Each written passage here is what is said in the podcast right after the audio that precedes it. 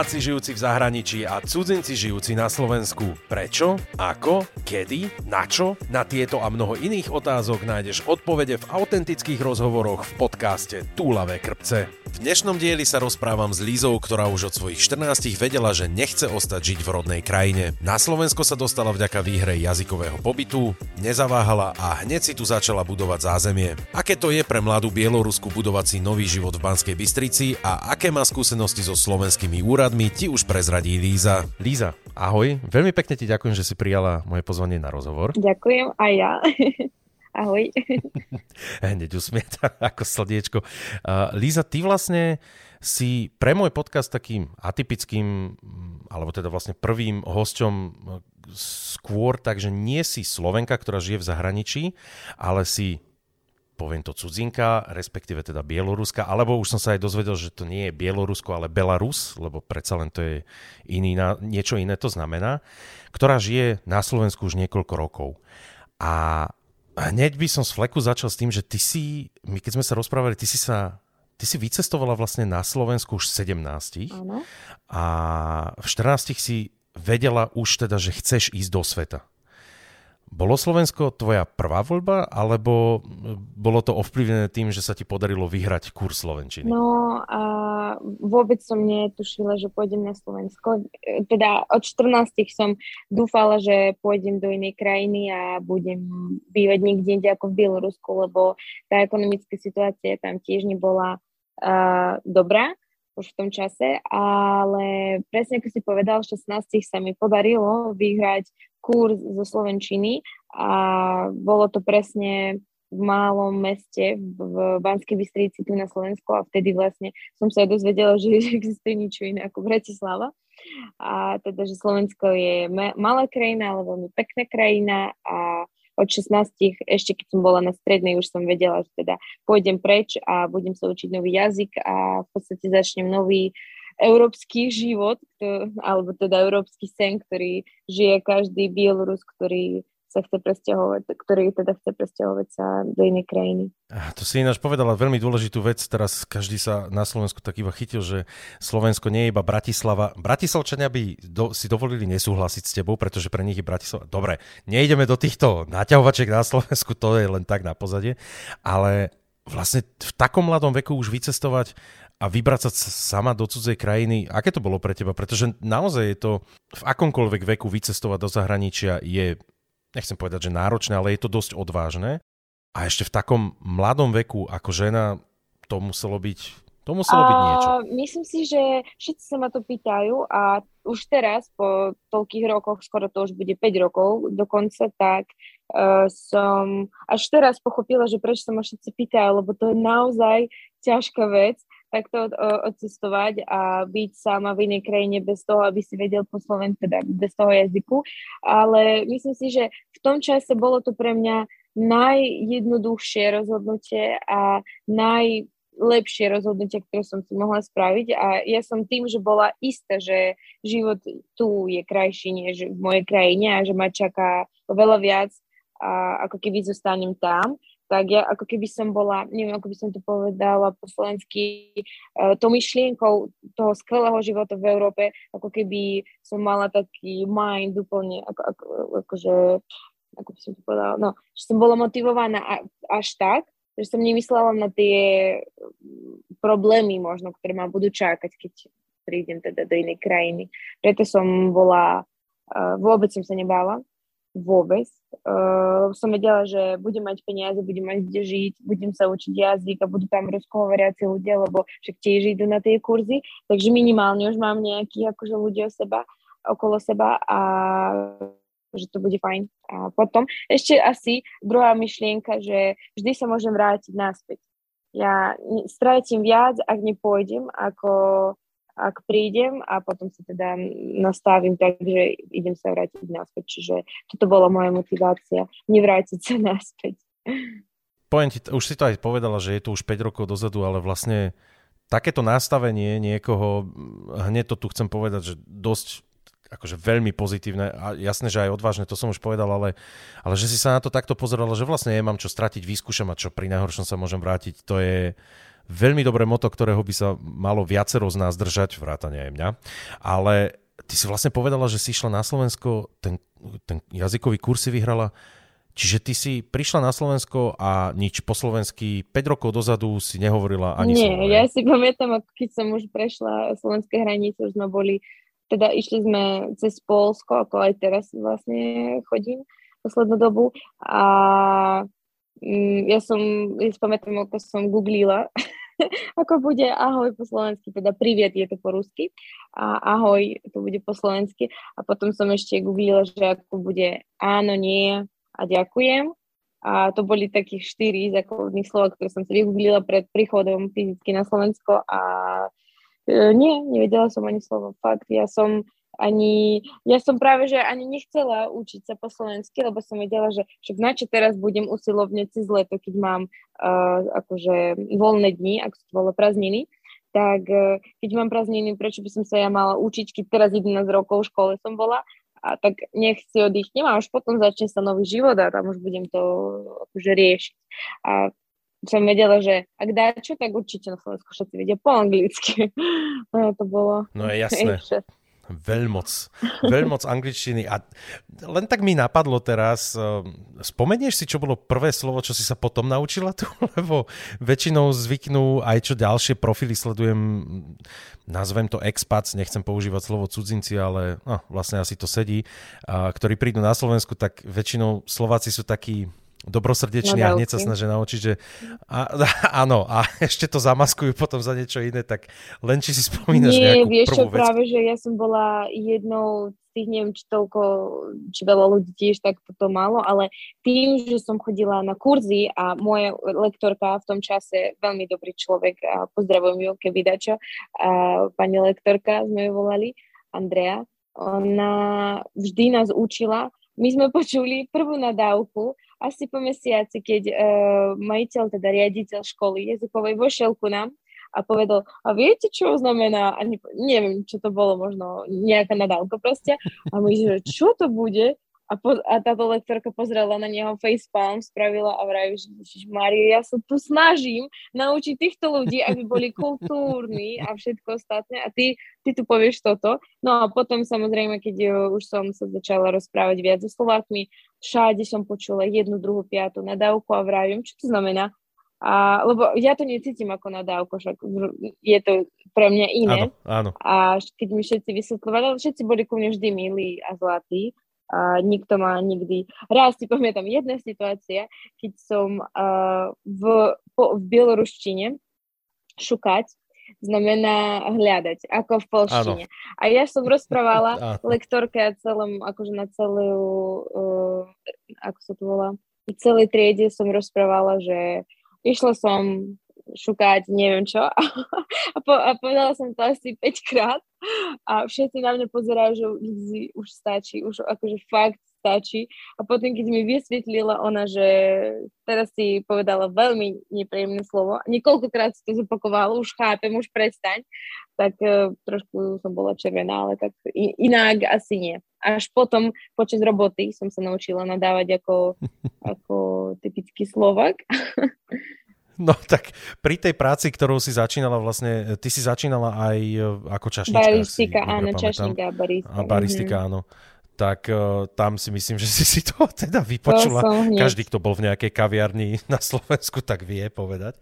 A ty si vedela, vlastne bola si rozhodnutá hneď teda, že chceš zostať na Slovensku, ako si vlastne sem prišla, alebo si to brala tak, že OK, zatiaľ nejaká medzizastávka a uvidím, kam sa potom posuniem? Skôr takto, ja som si povedala, že najprv sa chcem naučiť po slovensky, aby som už vedela dokonalo jazyk, keby dačo, ak by som išla ďalej, tak sa môžem minimálne vrátiť na Slovensko, alebo už potom do Bieloruska ísť. A ja som to plánovala tak, že ani jeden deň nezostánem v Bystrici potom, ako skončia kurzy a hneď vyrážam do Bratislavy, však tam je život, lebo ja som z mesta, ktoré má 2 milióny ľudí a Bystrica je akože veľká dedina. To nemá ani Bratislava. Prepačte, prepačte, Bystričania, mám vás rada, ale toto je veľmi smutné. A, a vtedy ešte bol život. E, nezabudáme, že po dva roky už máme COVID. A to je úplne akože zomreté mesto. Každopádne ja som verila, že hneď po kurzoch odídem do Bratislavy a budem riešiť, čo ďalej, Viedeň, Praha, možno a tak ďalej. Ale potom tým, že som mala skvelú prácu a byt a kamarátov, tak som zostala. Doteraz som v Bystrici a stále chcem odísť do Bratislavy. Neviem, či sa mi to podarí, ale jasne, jedného dňa. No a momentálne si myslím, že asi akože aj, teda asi tu aj zostanem na Slovensku. Teraz je to taká, je to ťažká otázka, lebo ja tu nemám nič, čo by ma zdržiavalo. Čiže keby, keby tu mám aspoň, neviem, priateľa alebo rodinu, tak ešte nad tým porozmýšľam, či chcem ísť ďalej, ale teraz nemám motiváciu odísť, ale viem, že keby tá motivácia zrazu bola, alebo keby mi ponúkli prácu niekde, tak by som možno išla, lebo nič nestrácam. Ale momentálne chcem tu zostať. Uh, keď je to veľmi príjemné, keď sa vrátiš a každý raz ľudia, ktorí pracujú s tebou, ti povedia, vítej doma, vítej naspäť. Hmm. A, a potom každý povie, že uh, doma. No, nie, akože, nie doma, ale vieš, akože, vítej doma, ty si, ty si na polovicu Slovenka, my ťa berieme ako Slovenko a ja, že OK, to je milé. Toto každý, kto vlastne vycestuje a začne žiť v zahraničí, pozná. Ja som s tým tiež mal niekedy problémy ešte v Nemecku, keď idem domov, že ty, akože domov to každý bral musel som to vždy vlastne špecifikovať, či myslím domov ako v Nemecku, čo mám byť, alebo domov na Slovensko k našim. A len keby sa náhodou už teraz nejakí internetoví hrdinovia chytali, že oh, ako si môžeš dovoliť povedať, že Banská Bystrica dedina. K tomu ehm, ja osobne ehm, v Žiline som mal jeden podnik, kde sme mali raz jednu kapelu z Ukrajiny, kde chalani sa rozhodli, že vlastne Synoptik, tá kapela, sa rozhodli, že prídu, oni cestovali všade v nejakej malej dodávke a spevák Dima sa tak so mnou rozprával, že no a, a Žilina, že sme si pozerali a vrajím, hej, však Žilina, tretie najväčšie mesto Slovenska, 80 tisíc obyvateľov, že no, uh-huh, uh-huh. a že ty si skaďal, no ja som z takého malého mesta v Ukrajine, že hej, hej, a sa opýtam, koľko tam máte obyvateľov, a nejakých že myslím, že mi, myslím, že mi zabil, že 300 alebo 400 tisíc a vtedy som si až začal uvedomovať, že aké obrovské krajiny existujú hneď vedľa Slovenska alebo kúsok od Slovenska a v našom ponímaní tých miest je to niečo Akože ja neurážam, uh, nechcem nikoho ráziť, jasné, ale tým, že som zvyknutá na väčšie mesta a ja keď ano. som googlila, pamätám sa, keď som vygooglila prvýkrát Banskú Bystricu, keď som vedela, že teda idem sem a tam bolo napísané, že 100 tisíc obyvateľov, alebo nie, 80, 70 tisíc obyvateľov a ja pozerám, im tam chýba nula, im tam chýba nula. Chyba, tam im chýba, jedna nula tam určite chýba, lebo ani 700 tisíc to nie... Teda mám 7, ani, no, nič proste, nula. 700, hej. Ono je to, ale ono je to také zábavné, keď si uvedomím, a ja napríklad, že sú mesta ako New York, 20 miliónov obyvateľov, Tokio vyše 30 miliónov, že jedno mesto má viacej obyvateľov ako celé Slovensko. Ale my sme sa vlastne už aj rozprávali o, o budúcnosti, som sa ťa pýtal, že kde by si sa možno chcela posunúť, kam a ako. A by som sa vrátil teda rád na ten začiatok, že vlastne aké boli tvoje prvé pocity, keď si prišla na Slovensko? Predsa len každý si vytvárame nejakú predstavu, keď kde si ideme, či už ideme na prechádzku alebo na nákup, alebo teda aj sa vysťahovať do inej krajiny, tak určite si mala aj ty nejaké predstavy predtým, než si sem prišla, čo si aj spomínala, že si si pozerala na internete, ako vyzerá to mesto a podobne. Aké boli tie pocity na začiatku, keď si vlastne už, už dorazila a už vedela, že pff, OK, tak tu už teraz chvíľku budem aj fungovať?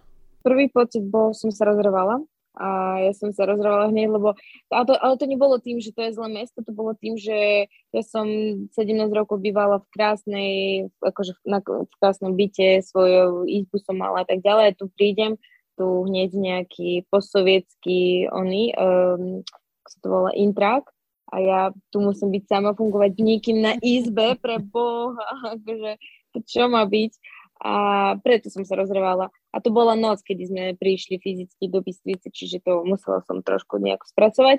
A ďalší deň už to bolo určite lepšie.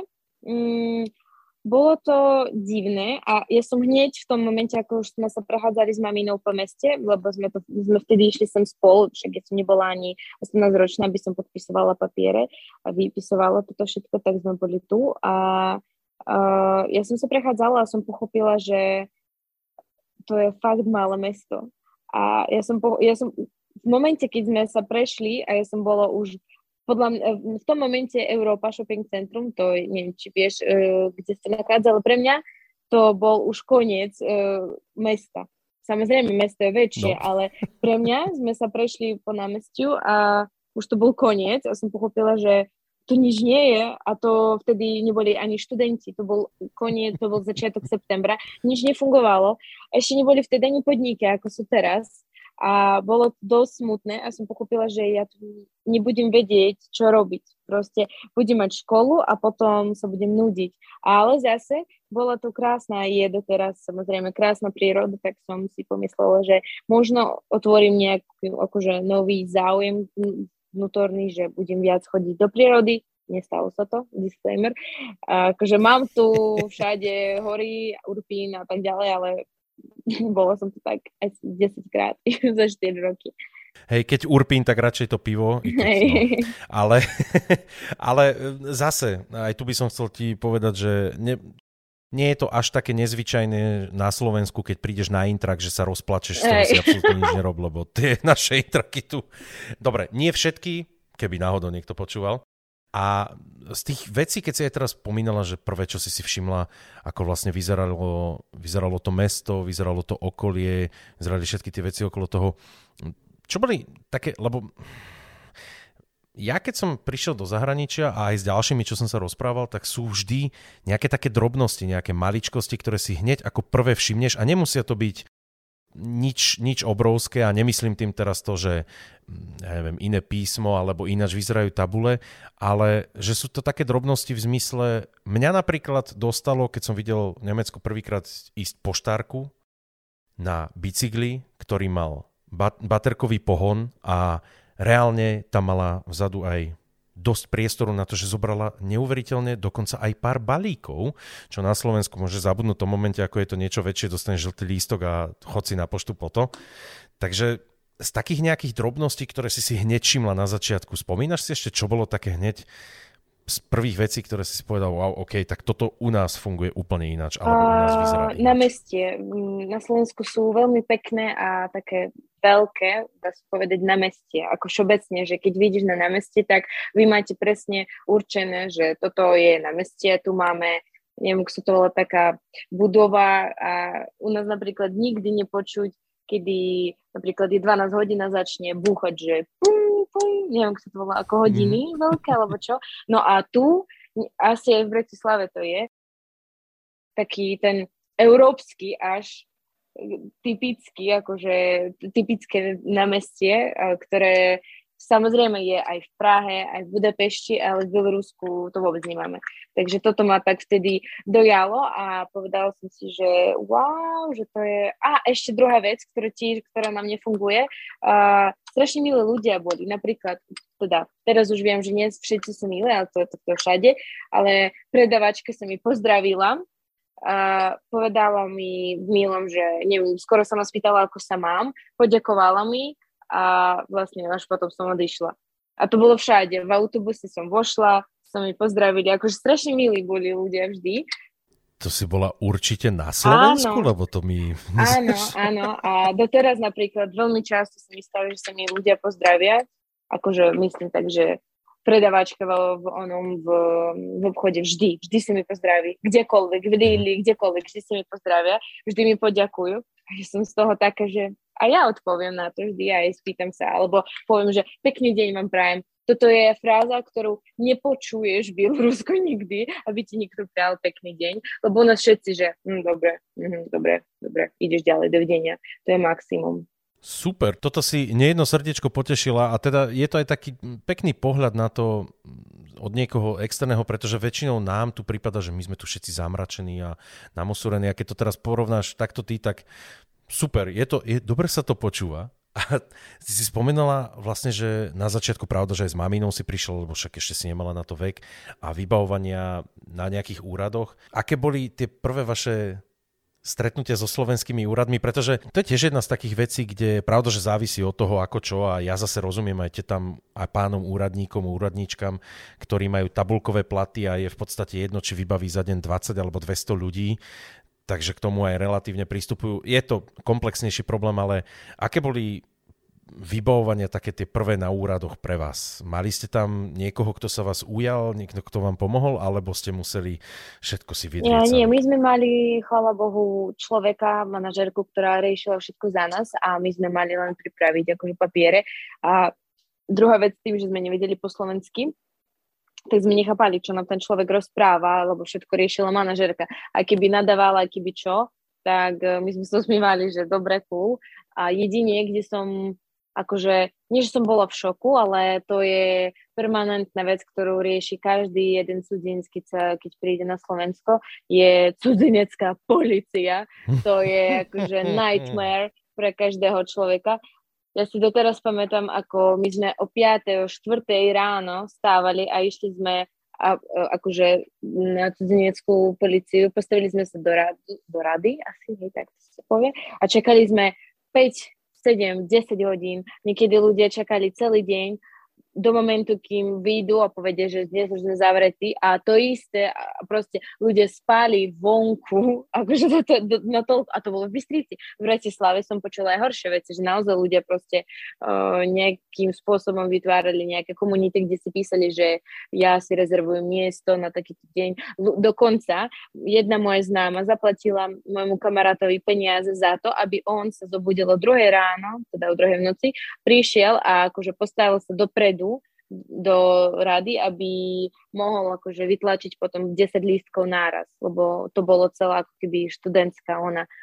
A normálne on za to dostal peniaze, lebo ona vtedy na to nemala čas, ale musela to vybaviť a jej to bolo jednoduchšie dať nejakému študentovi napríklad 100 eur, hej, v tých časoch a nech tam stojí aj celý deň a ona medzi tým ešte môže ďalšie riešiť. Čiže a to tiež, akože, a to, to, to proste, to sú nielen Ukrajinci, to je naša ruská asi mentalita, nebudem len eh, one, rozprávať na Ukrajincu, všetci sme takíto o peniazoch. A akože toto bolo jediné. Eh, aj správanie sa samozrejme tých eh, policajtov doteraz, akože zažívam vždy nejaké situácie, kedy poviem, že čo som ti spravila. Ja viem, ja viem, že ja možno som dobrá a predtým bolo 10 zlých ľudí alebo teda nepríjemných ľudí a mohli niečo je povedať a tak ďalej, ale neviem, akože stále sa s tým neviem uh, asi vyrovnať, lebo ja stále verím, že v Európe ľudia aj tak sú milšie, lebo to sa mi vždy potvrdzovalo vo viacerých smeroch. Teraz už malo som aj iné situácie s ľuďmi, ale to nie je už o mentalite, to je o človeku. Jednotlivcoch, áno. Ale je zaujímavé počuť tiež, že v zahraničí si ľudia, a pre nás zahraničí, povedzme na západe, si ľudia platia vyčkavačov v rade na nové iPhony a na Slovensku si to platíte, aby ste sa dostali na rad v cudzieckej policii. OK. A zmenilo sa to nejako tými rokmi, už teraz, keď aj hovoríš vlastne po slovensky perfektne, myslím, že dokonca hovoríš lepšie po slovensky, než mnohí influenceri, ale dobre. Um, Zmenilo sa to nejakým spôsobom, alebo je to stále ten istý Nie, proces? nie, teraz už to po niekoľkých rokoch prišli na to, že vytvorili online registráciu, čiže ty len prihlásiš sa Wow. Áno, v, v roku 2020, ak sa nemýlim, toto spravili. A je to pravdepodobne len kvôli pandémii. A, áno, kvôli pandémii to spravili.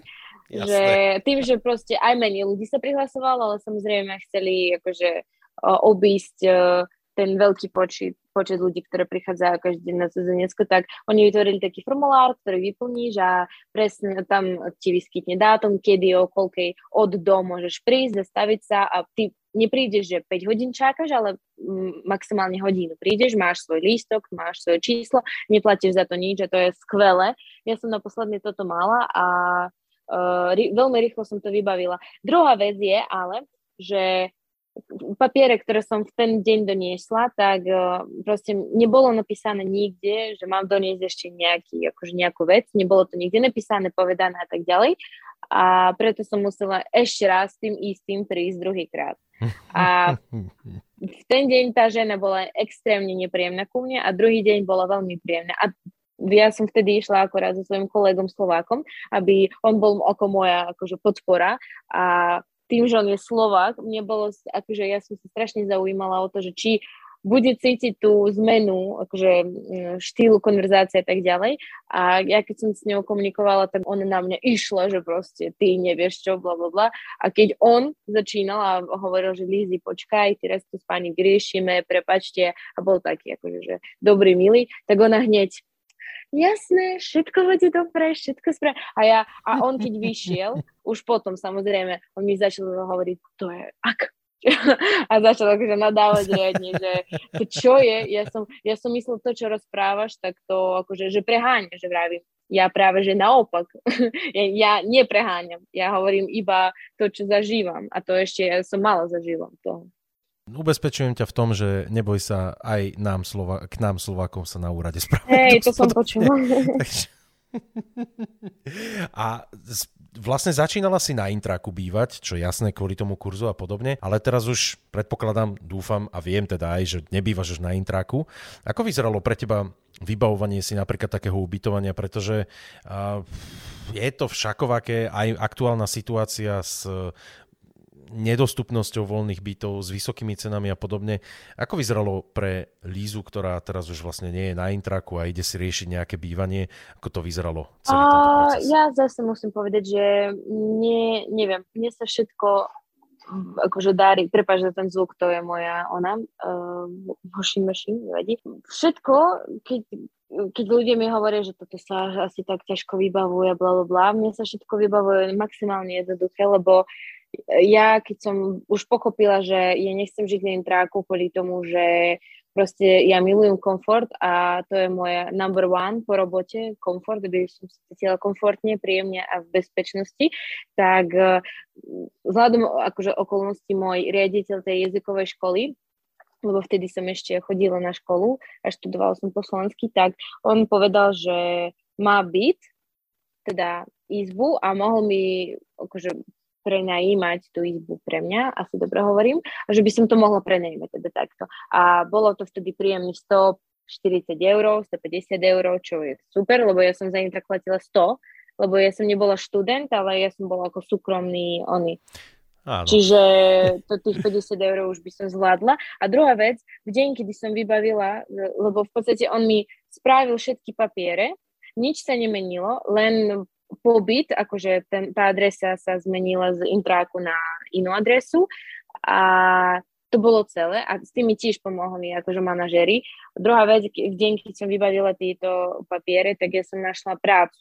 A ja som vedela, že tým, že teraz budem napríklad zarábať 100 eur, 200 eur, už môžem splácať celý byt a moji rodičia budú mať menej problémov a ja budem mať extra peniaze. A to bolo rozhodujúce. Druhýkrát, keď som sa stiahovala, ja som len napísala do nejakej skupiny bývanie BB, že hľadám byt, alebo nie, vlastne môj známy policajt, neviem, ako sme sa spoznali asi v nejakom bare, som videla, že, že chce prenajať byt, izbu, tak som mu hneď napísala, o týždeň som bola presťahovaná Druhý, tretíkrát som našla, to pr- bolo prvýkrát, kedy som hľadala súrne byt a bolo to cez realitku nejakú. Vtedy nás chceli oklamať, ale tým, že som bola so Slovenkou, tak ona akože im povedala všetko, čo o nich myslí. Oni nás neoklamali na peniaze, dokonca aj nám akože sami asi dačo splatili alebo čo. A takto sme bývali rok a štvrtýkrát, štvrtý rok, štvrtýkrát, uh, vravím, komfort je moje number one, tak uh, som sa už som sa presťahovala na byt sama, úplne sama a našla som ten byt ešte predtým, než som chcela nájsť nejaký nový byt. Ja som proste, držali mi tento byt niekoľko mesiacov a to je byt môjho, teda kamaráta môjho kamaráta, takto. Čiže všetky papiere tiež boli hneď vybavené. Lízy, čo chceš mať v tej zmluve, daj to, toto, toto, všetko, dobre. Potrebuješ nejaké papiere, aby, ti, aby sme ti to doniesli na policiu, nech sa páči, to máš.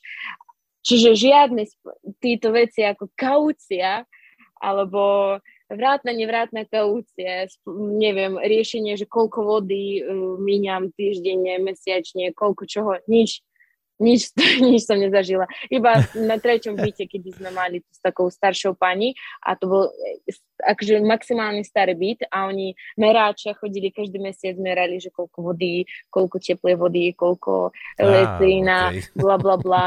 Potom sme týždeň nemali toaleta, nám ona nefungovala, či čo. Akože boli to masakre. Ale bolo to jednoducho vždy vybavovanie pre mňa. Čiže ja ani neviem, čo je ťažké hľadanie bývania. A už teraz napríklad, teoreticky, keby idem do Bratislavy, tak už mám varianty. Varianty. Á, dobre, dobre. Tak to znie, že už kontakty rozhodené, networking na, na, nabehnutý a nie jeden Slovak ti závidí, čo si práve teraz povedala, že si nemala problémy s takýmito kauciami a platením energii a podobne, pretože to zvykne bývať dosť často dosť veľký no, problém. No.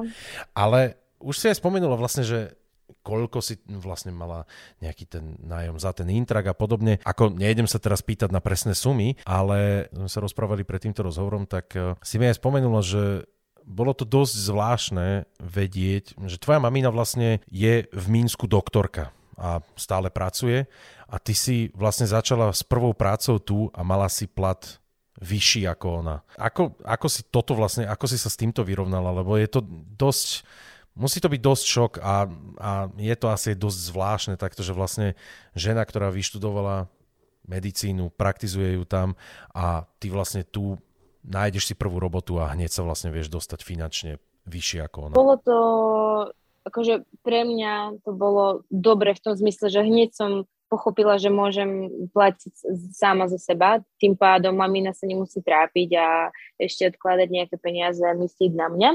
Ale z druhej strany strašne som, ako keby som cítila až takú, nepríjemný taký pocit, že proste prečo? Ona, okrem toho, že doktorka tak robí už 15 rokov a nedostáva samozrejme žiadne extra bonusy a tak ďalej a viem, že sa to nezmení. Mm, proste, ako keby to je tak unfair, neviem ako po slovensky, že nie to, ne, nepamätám si to slovo. Je to nefér, nefér je to nefér v podstate. Že to nie, nie je fér a ja možno tým, že už som vedela, že do budúcna budem zarábať samozrejme viac ako mamina, tak uh, budem mať ja väčšiu pravdepodobnosť posielať peniaze im. Nie jej konkrétne, lebo ona ich má, ale tak starým rodičom, alebo keď niečo treba vybaviť a tak ďalej. Takže v tom som bola aj preto to bolo dôležité pre mňa v tých 14 sa rozhodnúť, že určite pôjdem preč, lebo ja som vedela aj teraz, keby sa vrátim uh, naspäť napríklad, tak e, robím tú istú prácu ako tu na Slovensku a zarábam dvakrát menej.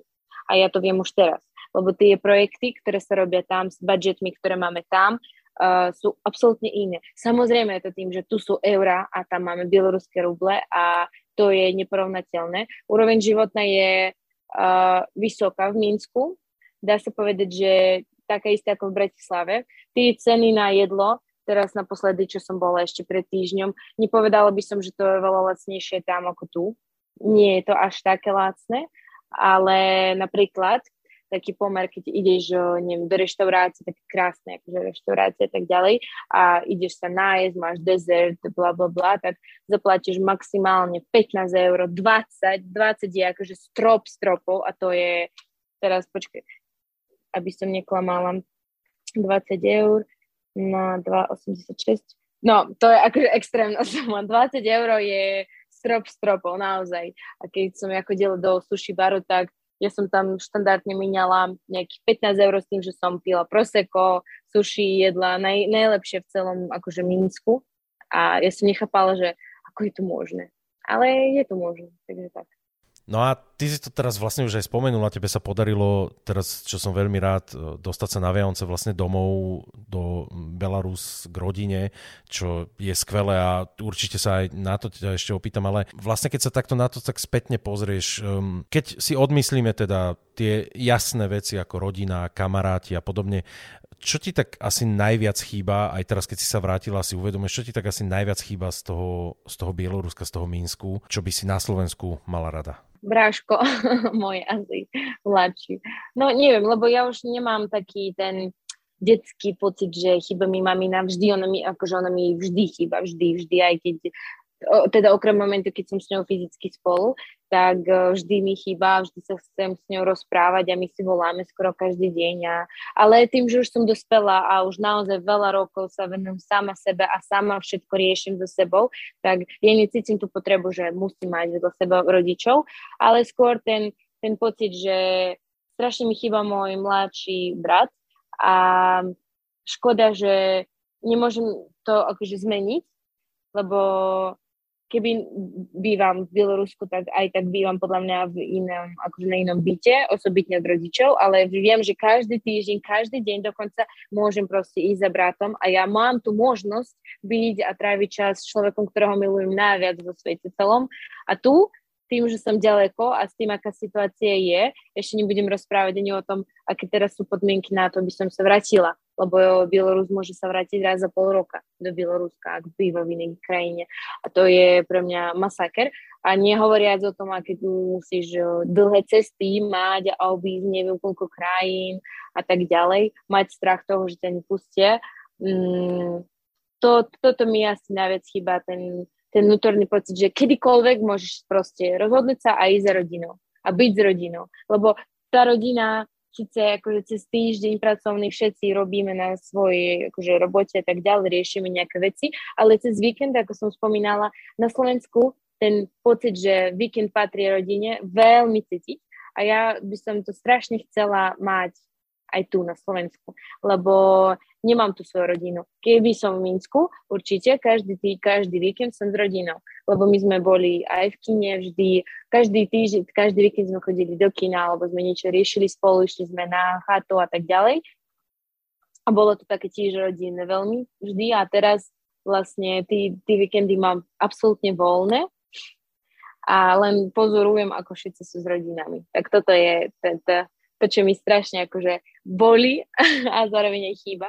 Ale asi čo skoro príde čas, aby som vytvorila svoju rodinu, takže Takže tak. No hej, však si spomenula, že aktuálne je žiaden priateľ, takže keby náhodou nejaký záujemcovia, tak môžu si nájsť tvoj Instagram, ale k tomu sa ešte k Instagramu tvojmu. Len ešte tak a naopak, keď vlastne teraz si bola aj skoro som povedal, že na návšteve, ale vlastne bola si doma pozrieť rodinu. Keby si sa direkt teraz rozhodla, že OK, tak vraciam sa domov na mm, rodnú hruď, vlastne vraciam, vraciam sa do domoviny. Čo by ti tak zo Slovenska asi najviac chýbalo? Neviem. Uh, asi tá, asi najviac asi by mi chýbala tá, ten pocit slobody.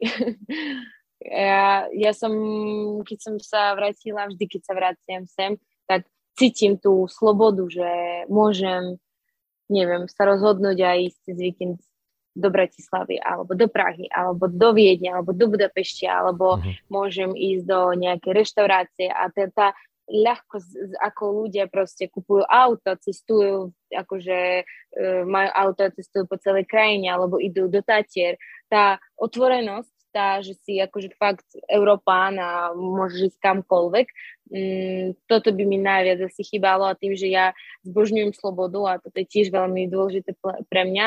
Ja, keď som bola v Minsku a ro, niekoľko rokov som sedela v jednej krajine, v jednom meste a ten pocit, že ty proste nie, akože v rámci toho mesta sa pohybuješ iba rok, dva a nejdeš nikam ani, ani do iného mesta, lebo ty vieš, že v inom meste nič nie je tu napríklad, keď sa chce človek, neviem, trošku, um, ako to povedať, vyvetreť sa a tak ďalej, tak ide do hor a vráti sa ako nový človek.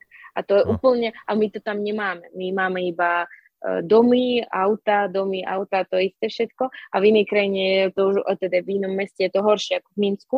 Čiže tá zatvorenosť, ktorú teraz určite má každý Bielorus, lebo neviem, podľa mňa kým sa dostane nikam, E, mimo Bielorusko, tak prejde všetko, aj oheň, vodu, aj všetko, tak e, toto by mi asi chýbalo najviac.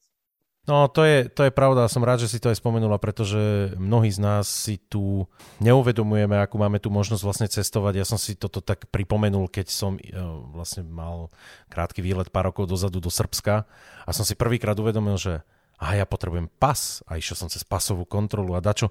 A všetky tie ostatné cesty, kde idem, keď idem autom, vlakom z jednej krajiny do druhej, alebo teda o, autom, ja v rámci Európy, tak úplne som zabudol už na to, aké to bolo ešte, keď som bol dieťa, vlastne čakať na tých hraničných priechodoch a trpnúť častokrát, že či ťa pustia a čo tam začnú vymýšľať.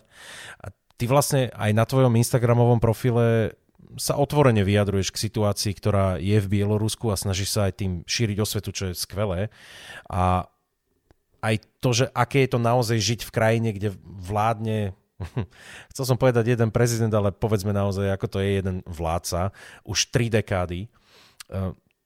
tušila si, že sa raz môže skomplikovať tá situácia tak, že e, keď sa vrátiš, tak už nikdy nebudeš môcť vycestovať, pretože toto ti naozaj hrozilo, to si aj spomínala.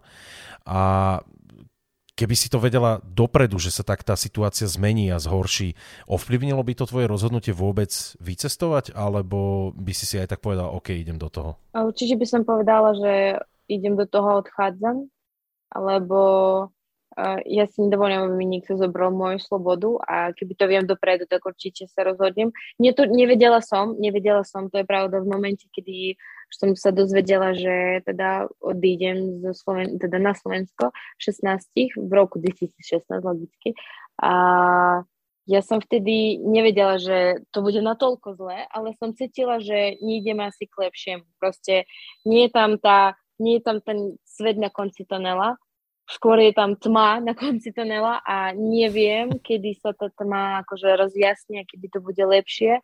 Uh, cítila som, že s každým rokom je, je to horšie finančne, nielen v mojej akože rodine, ale všeobecne u všetkých som vždy počúvala len zlú, uh, zlé nejaké reakcie na čokoľvek. Uh, ja som nevedela vycestovať do Európy, do sveta niekoľko rokov, kvôli tomu, že kým vybavíš tie víza a tak ďalej, tak to zostarneš. Aj preto ani môj brat, e, mladší, čo má teraz už 12 rokov, tak ani raz nebol v zahraničí, lebo ne, predtým bol mal, malý, potom som odišla ja, museli sme splácať mne akože veci a tak ďalej a teraz už mm, konečne je mm. dospelý, ale teraz situácia je tak ťažká s tými hranicami, že to sa naozaj nedá. A už sme aj riešili, že kým sme išli cez leto, ale máme dve možnosti. Egypt a Turecko. Wow. No a ktorú si vyberať z toho, prosím ťa? To neviem. Akože, no, uvidíme. A teda k tej otázke, určite by som sa rozhodla ešte raz a odcestovala by som, lebo to nie je normálne, keď jeden človek sa rozhoduje za životy všetkých ostatných a kvôli tomu, že má také veľké ambície a chce dokázať neviem komu, asi samému sebe, že stále niečo môže udržať, a drží tý, tú vládu a všetci proste sme tu pod ním a tak ďalej, tak uh, robí zle celému národu. Celému národu. Ľuďom, ktorí sú v Bielorusku, sa majú asi najhoršie. Teraz som čítala aktuálna vec, um, ako sa to volá, nie splátky, ale um, ako sa to volá, keď človek musí... Úvery, požičky, mm, hypotéky? Nejaký človek každý mesiac musí splácať nejaký, nejaké percento z roboty uh, poplatky, asi, odvody, asi dane. dane. dane, presne. Že tie dane sa zvýšili na 4 krát, akože 4 krát väčšie dane wow. ako predtým. To je, to je akože unbelievable a skoro všetci teraz budú trpieť tým, čiže ten život sa zhorší ešte viac než teraz a ja by som určite nechcela bývať v krajine, ktorá mne, moja vlastná krajina, nedáva mi akože normálne žiť. Proste vždy berie, len berie, berie, berie a ešte keď sa dozvieš a doteraz som počúvala veci, keď ku starej žene prišli v noci policajti a zobrali ju proste niekam, lebo jej syn bol na protestoch v roku 2020. No akože povedzte mi, či to je normálne. ja poviem, že nie. A to je celé. No potom, keď, potom, aké to je potom pre teba, keď tu počúvaš alebo čítaš tie komentáre od ľudí, ktorí idú na nejaké protesty počas uh, korony, počas uh, všelijakých tých zákazov vychádzania a dačoho a ako sa stiažujú na to, že tu je to vlastne kontrolované a tu nemajú tú možnosť a vidíš vlastne že ty to vieš porovnať, aké to naozaj je, aké to je naozaj byť v krajine, kde keď ideš protestovať, tak ti hrozí nie len to, že ťa možno niekto udá, možno začnú riešiť, ak si už naozaj to prehnala, ale kde ti naozaj hrozí to, že môžeš doživotné, no, doživotné, alebo uh, ja na to reagujem, akože m, najprv som bola taká, že bože, to sú všetci takí, že proste to sú problémy, ale samozrejme tým, že ľudia nevedeli, alebo teda no, mladšia generácia nevie, čo sa deje v mojej krajine, lebo on, ona to nezažila. Slováci od začiatku, teda nie od začiatku, ale tých posledných uh, koľko, 30 rokov, uh, skoro 30, teda hej, 30 rokov ako ste nezávislí, tak uh, to je tiež už dosť rokov a väčšina mladých ľudí ani nevie, čo to je žiť v takýchto podmienkach a ja neviem, čo je žiť v podmienkach Európy. Už teraz viem, lebo 4 roky som tu, ale na začiatku teda každý Bielorus od začiatku, ako sa narodí, teda už, už, je, dos, už je, dos, je dospelé tak ďalej, tak rozmýšľal nad tým, aby odišiel. Každý jeden mladý Bielorus mi povedal, že aspoň raz rozmýšľam nad tým, aby odišiel z krajiny. A potom už to len tá, akože váha, niektorí váhajú, že či zostanem, lebo tu mám rodinu a tak ďalej, alebo všetko nechám a pôjdem za lepším životom kvôli sebe a kvôli svojej budúcnosti. A je to vždy, to sú vždy dve otázky a niekto sa rozhodne tak a niekto inak. No a Uh, najprv som bola taká, že nechápala som, že prečo všetci tu, akože vlastná vláda, nehovorím akým spôsobom, to už som tiež uh, zmenila svoj názor, ale na no, začiatku no, sa aspoň snažila uh, tých ľudí akože zachrániť pred vírusom a pred smrťou a tak ďalej. Ja viem, aké sú tie uh, dotácie, ako teraz pomáha krajina, ale ona stále pomáha. Mm. A stále aj tie lockdowny, nie zmysluplné podľa mňa, ale dobre. Uh, akože cieľom toho bolo zlepšiť stav krajiny a asi akože zdravie a tak ďalej. Čiže aspoň cítiť tu, aspoň trošku, že tá vláda, možno, možno to nie je pravda, ale aspoň sa snažila pomôcť a v mojej krajine od začiatku si vedel, že nikto ti nepomôže a nebude žiadny lockdown, lebo všetci serú na to, ako tu ľudia budú zamierať a ani jeden cent nebol vyplatený ani jednému podniku, ani jednému človeku, ktorý možno navždy kvôli koroni sa jemu zmenil život a nikto nedostal za to nejaké peniaze. A akože prvá vec, ktorú štát, teda vláda musí robiť, je pomáhať svojmu vlastnému národu. Čiže títo protesty a ľudia, ako chodia na nich, mm, a, a, záleží, aký typ protestu je to. Keď sú to kotlebovci, tak to, to, to, deje sa, čo sa deje a vtedy sa hambím a ja sa hambím, ale ak sú to normálne protesty za práva, ľudské práva, tak to je skvelé, že ľudia sa nebojú a vychádzajú vonku lebo aj v Bielorusku sa nebáli na začiatku. Ale tam to bola naozaj veľká odvaha od tých ľudí a bolo vidieť, že, a bolo aj cítiť, že vlastne je to naozaj diametrálne niečo iné, ako sme my zvyknutí tu, alebo aj v Nemecku, keď som zažíval a vlastne teraz nám sme to zažili a videli aj celosvetovo v Kazachstane, čo no. sa tiež deje. Dobre, ale nie sme tu politický krúžok a dosť už bolo týchto ťažkých tém, ale som rád, že aj k tomu si sa vyjadrila a tiež povedala názor, ďakujem. A teda vlastne ty aj okrem tých politicko-osvetových tém, ktoré máš na tvojom Instagrame, ale už teraz tak trošku aj pomenej sa snažíš aj viacej poukázať aj na príjemné stránky života a či je to už yoga, tanec, káva, umenie, móda. Aké reakcie na tvoje príspevky ťa prekvapili, či už to v negatívnom zmysle, alebo aj v pozitívnom na tieto, na tieto príspevky, pretože tiež si tam riešila niekoľko situácií, kde si zažila možno to, že na Slovensku sme niekedy až taký kresťanskejší sa mi zdá ako pápež a, a no, však si toho zažila teda dosť. Takže čo boli, boli také, ktoré reakcie ťa tak najviac vedia ešte teraz prekvapiť? Vie ma prekvapiť teda neviem, či to je iba Slovákmi, ale tak všeobecne. Najviac dostávam od uh, Slovákov, lebo posledných pol roka sa dá povedať, že venujem sa blogu už v Slovenčine, čo asi bolo najlepšie rozhodnutie pre mňa, lebo cítim tú podporu. Veľa, veľa ľudí, tým, že ja veľmi často zdieľam stories, že mm, študujem po anglicky, teda učím sa teraz po anglicky, viem po anglicky, ale stále chcem zlepšovať svoje skills a knowledge, preto sa snažím aj na Instagrame ako keby nie len tým ľuďom, ale aj sami sebe dokázať ukázať, že si super, si skvelá, si motivátor, ideš, uh, nech idú všetci ostatní tiež na to. A veľakrát som počula, že ľudia začali kvôli môjim stories tiež robiť niečo, akože pracovať na sebe a väčšinou to boli jazyky. Jeden z námi mi povedal, že začal študovať po rusky, vždy to chcel, nevedel sa k tomu vrátiť, bla, bla, že už teraz študuje. Druhá slečna začala ma sledovať mm, tiež kvôli tomu, že akože videla, že som ruskohovoriaca, ale rozprávam po slovensky a zároveň študujem ešte angličtinu, tak a ona sa tiež chce naučiť po rusky. A teraz napríklad ma prekvapuje, koľko mladých Slovákov sa chce naučiť po rusky a všetci mi vravia, že to je super jazyk a aká si super, že máš ten akcent, ale vieš aj po slovensky a ja som ako taká exotika všetkých popri tom, necítim to nejaký veľký rozdiel.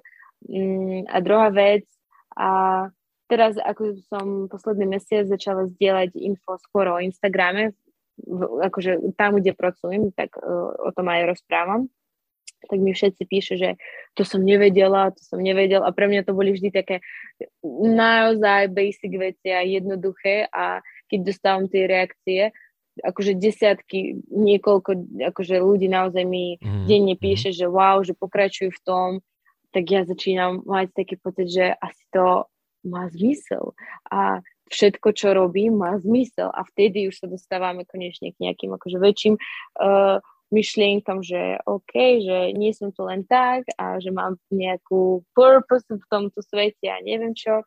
Takže toto je také, čo ma asi prekvapuje. Veľmi, veľmi dobre sa to počúva, som teda rád, že sa ti darí a držím ti palce, aby to v tom išlo ďalej. A zase ale rozumiem tomu, že kto sleduje tvoj profil a storky môže byť spočiatku trošku zmetený pre podľa môjho názoru naozaj miestami lepšiu slovenčinu ako mnoho slovenských influencerov. Mm. A je to teda tým, a teraz ešte si spomenula aj, že sa angličtinu učíš, je to teda tým, že si jazykovo obdarená, alebo naplno si sa venovala tým jazykom a jazykovým kurzom, alebo je to tým, že slovenčina je blízka bieloruštine, lebo však máme tam nejaký ten jazykový základ, alebo je to kombináciou všetkých spomenutých? Je to kombinácia všetkých spomenutých, lebo ja od začiatku akože milujem jazyky a keď som študovala ruštinu, teda ja som išla do hĺbky som študovala, že ako sa ten jazyk e, vyvíjal a tak ďalej, ale vždy som študovala angličtinu, len potom to boli roky, kedy ako na strednej zvykne byť, že príde učiteľka a povie ti slovo hello a odíde. A takto niekoľko rokov to pokračuje a ty nemáš nič z angličtiny. A každopádne ja som našla veľmi dobrú lektorku z angličtiny, podarilo sa mi to, za čo som tiež ďačná vesmíru. A druhá vec, mne sa podarilo nájsť ešte lepšiu lektorku slovenčiny, ktorá ma akože gajdovala od začiatku a všetko, čo viem, všetky, všetky akože znalosti, také tie začiatky sú tak dobre nastavené kvôli tomu, že ona ma učila. Všetky dlžne a na konci, ako poviem, I alebo E, alebo neviem, Y, neviem čo, A, tak to je všetko kvôli tomu, že ona ma drbala každý deň, že tak to musíš hovoriť. A samozrejme, okrem toho, že dobre mi ide, možno mám nejaký, a, ako by som to povedala, nejaký dar k tomu, a, ako sa to povie. Veľmi dobre tie akcenty viem mm, keby na seba nepoužiť, ale počujem slovo a hneď to zopakujem a zopakujem, ako keby som bola nositeľom tohto jazyku. Ale druhá vec samozrejme je práca na tom, čo, ho, čo vieš, ako vieš a ja naozaj môžem niekoľko hodín straviť e, pred e, jednou knihou a budem čítať mimo štúdia, budem akože riešiť nejaké uh, ako sa to hovorí, exercise. No teraz ešte sa mi mixujú jazyky v hlave. Aj v Bielorusku som rozprávala v troch jazykoch, lebo som sa nevedela vyjadriť. Takže nemyslíte prosím vás na to, že ja som taká dorobená, že angličtinu používam. Nie, nie, nič, prosím ťa, nič si z toho nerob. Každý, kto je bil, bilinguálny, trilinguálny alebo dačo, prosím ťa, mne sa častokrát stane, že chcem niekomu niečo povedať a tiež si, takže um, no, tá vec, vieš, jazdí to po ceste, štyri kolesa to má na, na, na, na auto? Hej, hej, auto. A nenapadne ti to ani v jednom z tých jazykov, presne, ktoré ovládaš, presne. takže absolútne si z toho nič nerob. Len to je taký zase stereotyp, stereotyp že uh, tí ľudia, čo to, ak to používajú angličtinu v svojej akože reči, tak, sa, tak sú dorobení. Nie, naozaj. Niekedy, niekedy pre nás je to jednoduchšie vysvetliť v inom jazyku a hneď to pôjde.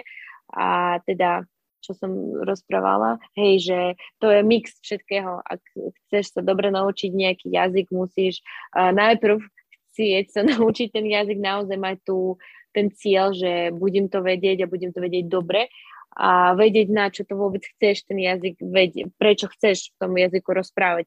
Lebo keď ti e, stovky ľudí hovorí, že oh, ja chcem vedieť po taliansky, po francúzsky, prečo? Tak lebo som počula nejaký film, že dohe, bla bla bla, croissant, tak e, to nie je cieľ. to je akože, to iba tak. A druhá vec, samozrejme, pravidelne robiť na tom.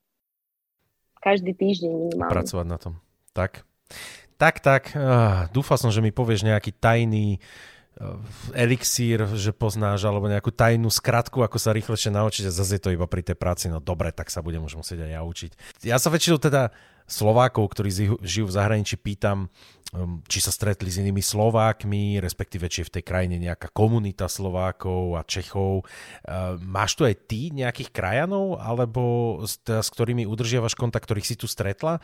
Alebo je to skôr tak, že ako expats, ako cudzinci ako takí, už si spomenula, že máš aj niekoľko kamarátok z Ukrajiny a z rôznych krajín, že skôr tak, že je jedno vlastne z akej ste krajiny, ale aspoň, že sme tu taká komunita tých expats, tých cudzincov. Teraz akože nemám okolo sebe Bielorusov, skoro vôbec. S nikým sa akože tak, až tak nebavím. Určite sú, ale nepoznám toľko. Čo by som aj chcela, lebo to je, akože síce je to iné, keď máš napríklad Slováka alebo Čecha. Áno, Čech je tiež kvázi Slovak, ale je to stále Čech. A keď je to tvoj akože rodné ešte z tvojho rodného mesta, tak to je akože totálny meč. A ja toto nemám. Ale ako som povedala, mám veľa známych z Ukrajiny, aj z Ruska. A momentálne sú moje takí najbližšie ľudia, kvázi moja rodina. Tak sú to ruskohovoriaci. Väčšinou sú to Ukrajinci, uh, Ukrajinky, s ktorými mám veľmi dobrý vzťah a Samozrejme, pre človeka, ktorý odišiel do inej krajiny, si nájsť ostatných, ktorí tiež poznajú tvoju kultúru, tvoj jazyk, lebo my ten akože post-Soviet Union svet naozaj je úplne rovnak, úplne rovnaký, len trošku iná mentalita, ale pomáhame si skôr navzájom a skôr sa začneš baviť s ruskohovoriacím, keď si v inej krajine, teda s človekom, ktorý pozná tvoj jazyk a tak ďalej, ako s cudzincom. Teda pre mňa to boli Slováci. Samozrejme, keď som prišla sem, najprv som sa bavila s Ukrajincami na intraku, ale potom som pochopila, že to tak nepôjde. Ak chcem sa naučiť po slovensky, musím používať ten jazyk aj mimo hodín uh, slovenčiny, tak som vtedy presne uh, presťahovala sa na byt so Slovenkami, som začala robiť pre Slovákov na, onom, v kaviarni a už to potom išlo rýchlejšie. Možno aj preto po tých štyroch rokoch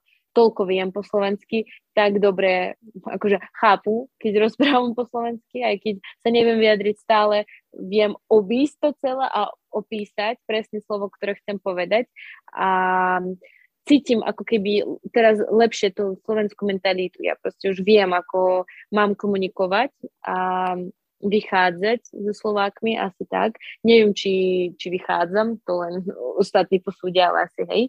A uh, preto možno tu cítim, že našla som si druhý domov, lebo mohla by som tu zostať stále s ruskovariacimi a len žiť kvázi na inej akože, zemi fyzicky, ale ten pocit domova akože neoklámeš.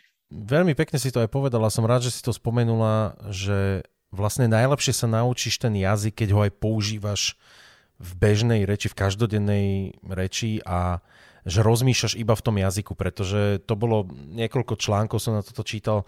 Najjednoduchší spôsob sa naučiť naozaj ten jazyk, jasne, vycestovať do tej krajiny, OK, nie každý má tú možnosť a hlavne ten čas, ale nájsť si niekoho, ten, či jazyk je to ako materinský, a dohodnúť sa s tým človekom, OK, tak teraz sa budeme hodinu len v tomto jazyku rozprávať a nikto z nás nevybočí, nepoužijeme, nepoužijeme nejaké prekladanie, nepoužijeme nejaký ďalší jazyk, ale budeme nútení sa držať v tom, pretože, a ja som to spomenul, aj ty si to spomenula, že keď niečo nevieš, nejaké slovo, aj v tvojej rodnej reči, tak nepoužiješ iný jazyk, ale vlastne ho nejakým spôsobom opíšeš. A u teba sa mi veľmi páči, je to, je to veľmi malá drobnosť a verím tomu, že si to možno už niekto ďalší všimol, a, ale či si to uvedomili otázne, že používaš aj také tie jazykové barličky už slovenské, oni, one, keď ti niečo nejde napadnúť. A to je perfektné, to je skvelé, pretože to naozaj je počuť, že si vlastne už medzi tými Slovákmi zbehla, funguješ tu a aj preto si myslím, že nemáš nejaký problém nadviazať ten kontakt a baviť sa tu aj s ľuďmi a naozaj úprimne teda fakt nie je to počuť z toho skoro, čo skoro vôbec, vôbec, až keď nejako sústredene dávam na to pozor, tak sú možno nejaké drobnosti, kde ale tiež to nie sú veci, ktoré by hneď, že oh, OK, zo zahraničia, ale mm, OK, možno sa ináč nadýchla. A keď si už vlastne takto penetrovala tú slovenskú mentalitu a ten slovenský jazyk. Uh, vidíš aj nejaký ten rozdiel v rozmýšľaní Slovákov a Bielorusov, čo si mala doma, že sú naozaj veci, kde si povieš, hm, počúvaj, tak ale toto, tu je vidieť, že ľudia ináč reagujú napríklad na takúto situáciu alebo, alebo ináč odpovedajú na túto otázku. Lebo sú také rozdiely napríklad, kde mm, sú napríklad severské krajiny, kde sa s tebou porozprávajú o všetkom možnom, ale o svojej rodine sa baviť nebudú vôbec, kde si ťa nepripustia k telu. A niečo na tento štýl, či sú nejaké rozdiely, ktoré si si už aj tak sama pre seba uvedomila? Asi to, že v, na Slovensku vy máte, ako som povedala aj predtým, ten silný pocit rodiny, že rodina je na prvom mieste teda v Bratislave asi je to inak, lebo tam všetci makajú, pracujú a tak ďalej, ale tak všeobecne tým, že som v strede Slovenska, tak tu sa venujú rodine asi viac, neviem, tak vy máte ten väčší pocit komunity, babka, starka, detko, neviem, tetka z tejto dediny, neviem odkiaľ a všetci sme tu a chodíme na čajík, na, neviem, koláčik. Máte také tradičné viac veci. Naozaj tie tradičné koláče, tradičné nejaké jedla, tradičné posedenie a stretávajte sa viac rodinne. U nás, neviem, možno to je tým zase, že som, tam som bývala, to proste bolo mesto, kde všetci tiež robia non-stop a ty tam neuvidíš takéto komunity a tak ďalej, lebo však, všetci proste non-stop robia, mm, tak my aj tak nemáme ten veľký pocit rodiny. Určite to majú akože, uh, niektorí, ale v mojom okolí, teda len zo svojho okolia rozprávam, nepočula som, aby napríklad aj moje blízki kamaráti rozprávali, že o, dneska sme išli na o, spoločný obec s rodinou a zajtra ideme k tetke a zajtra ideme tam, zajtra ideme na výlet a zajtra ideme, neviem, na výlet s rodinou do hôr. To fakt, toto je pre mňa totálne, že, e, nič nepochopiteľné, ale prekvapuje v dobrom, že tu napríklad ľudia mm. uh, radi chodia do prírody, aj keď nie sú to hory, len do prírody, proste lesie, neviem, ešte nikam a vždy chcú vypádnuť z toho mesta a ísť do, t- do tej prírody a u nás málo, málo kto to robí. Všetci, keď sa chcú zabaviť alebo oddychnúť si, tak idú spa, wellnessy a idú si niečo užiť. Stále nám je ako keby málo zase, tým, že uh, podmienky také, aké sú, teraz všetci sú schopní míňať tie peniaze a aspoň nejakým spôsobom skryť sa od všetkých problémov, od tej reality a keď si zase v lese alebo teda na, prírode, tak ty naopak tú realitu cítiš až príliš že si v momente, že takto to je a uh, takto to funguje a v Bielorusku je to zase iné. Preto možno posledné roky to cítiť viac ten, viac ten rozdiel, že všetci sa vždy chcú niekde keby zabaviť a odísť niekam, zmiznúť a tak ďalej. A na Slovensku tu je opak, tu ten kľud, všetko je ticho, spokojne. O 5. večer v stredu dám si vínko a budem sa cítiť úplne dobre a mne je to jedno, či mám 60 rokov alebo neviem, 25. Toto je fakt, moja mamina, ona mala šok totálny, kultúrny, keď sme sa prechádzali cez týždeň a vždy sme vedeli plné podniky, zase pred covidom, hej, a, a sedeli tam starí ľudia, užívali si život, lebo proste áno, mám 50 rokov, dám si víno, proste to je jedno. A u nás všetci ako keby makajú a vedie, že k ničomu lepšiemu to neprevedie, ale len si ako neviem, mini hráčka v celom tom systéme a musíš nejako fungovať a potom zomrieš. To je celé. A moje starí rodičia teraz majú 64-65 a podľa mňa už posledných 10 rokov sa chystajú, že čo skoro zomru. A to je smutné, lebo akože... to máš, je toto ináč klasika aj na Hej. Slovensku u nás. Ťažko, ťažko sa toho zbaviť, tiež každý už pomaly po 60 a vedia už pomaly Ale stále cítim, možno zase, možno tým, že to vidím v takom väčšom meste, však Bystrica je veľká, uh, že tí, tá, tá staršia generácia tiež proste ide, chodí niekam, zabáva sa a tak ďalej. U nás uh, necíti ten, akože nie je taká joy, joy, nie sú všetci takí joyful, neviem, a to je smutné. A vlastne sme si aj vravela o nejakých tých tradičných veciach, že tu sa to dosť na Slovensku drží. A teraz, keďže sa ti, a ešte raz som veľmi rád, že sa ti to teda podarilo ísť na Vianoce vlastne k rodine a zažiť to tam. A nejaký rozdiel medzi tým, ako napríklad sa slávia Vianoce u vás a na Slovensku, keďže si to aj zažila, alebo nejaké sviatky typu Veľká noc, alebo nejaké sviatky napríklad, ktoré vy oslavujete, ktoré zase u nás nie sú a naopak. Vidíš tam nejaké rozdiely v tých, v tých oslavách tých sviatkov a v takýchto niektorých veciach a ktoré to sú? Keď náhodou? No na Slovensku ste veľmi tradiční a držíte sa svojich tradícií a nebudem rozprávať o Veľkej noci, keď sa o, one ženy sa oblívajú studenou vodou, tomu nechápem a bijú ich, to je fakt sexizmus neviem akého levelu, to, to nepochopím nikdy. Mm, my... Hej, toto sa vždy ťažko vysvetľuje Slovákom aj v zahraničí niekomu, že ako to vyzerá, viem, ako to vyzerá, ale nie je to tak myslené. Hej. Hej, ale aj tak tomu nechápem. A poprvé, my neoslovujeme Vianoce, akože vôbec. My tu máme len takže nemáme teda Vianoce, máme len Silvestre. Silvestre je pre nás ako pre vás sú Vianoce, to je také rodinné, ale zároveň o 12. už keď nový rok príde, tak všetci idú piť, zabávať sa a trvá to niekoľko dní. My naozaj, ako začneme 31., tak až do 3., 4. januára, niekedy do 7. januára, ako kedy. Tento rok som ja mala do 6. januára, takže som proste, ale boli sme na cháte, čiže ja som to stretla, akože nový rok som stretla s rodinou, boli sme spolu, potom som išla na párty, potom som išla domov, som spála, dala som sa dokopy a išli sme na chátu s kamarátmi a bolo to zase party hard do rána a takto to funguje, to je také typické pre nás. Uh, nemáme žiadne tradície v zmysle oblatky, chlebík, neviem aký, kapustnice, bla bla bla. Toto vôbec. A zažila som raz slovenské Vianoce rok dozadu, keď som zostala na Slovensku. Bolo to zaujímavé, ale také, že tým, že ja tie tradície nepoznám a bolo to skôr ako experience pre mňa, nie súčasť života, mm-hmm. lebo všetci Slováci sa tešia uh, po Silvestri, ale teda po Vianociach sa tešia na ďalšie Vianoce, kedy sa napapájú a budú mať tie koláče a tak ďalej. A ja z toho nemám žiadny akože nejaký wow efekt. Pre mňa je to naopak, že ježiš ano. preberiem, ja to nechcem a tieto dní, kedy všetko je zavreté a je ešte, nie je ani koniec decembra, už proste ste tak tak kau. Uh, my do 31. vravím, že makáme fakt my proste ideme, potom týždeň sme v ríti totálnej a potom už sme zase nastavení a ako robote zase robíme. A tu týchto dva týždne sú takí, že pomalí a všetko, aj tak je pomalé na Slovensku, tak s týmito Vianocami ešte pomalšie a ja toto nechápem, ja chcem, aby proste všetko vždy žilo, takže toto je ten rozdiel, že oslavujeme to inak ako vy.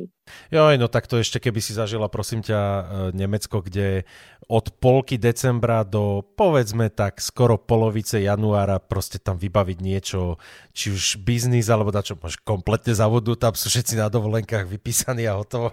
Mm. Takže mám taký pocit, že čím viac ideš e, na západ, tak tým dlhšie sú tie aj prestávky a tie dovolenky a, a to ako ľudia Hey, lebo máme možnosť oddychovať, a... my nemáme peniaze, aby sme oddychovali.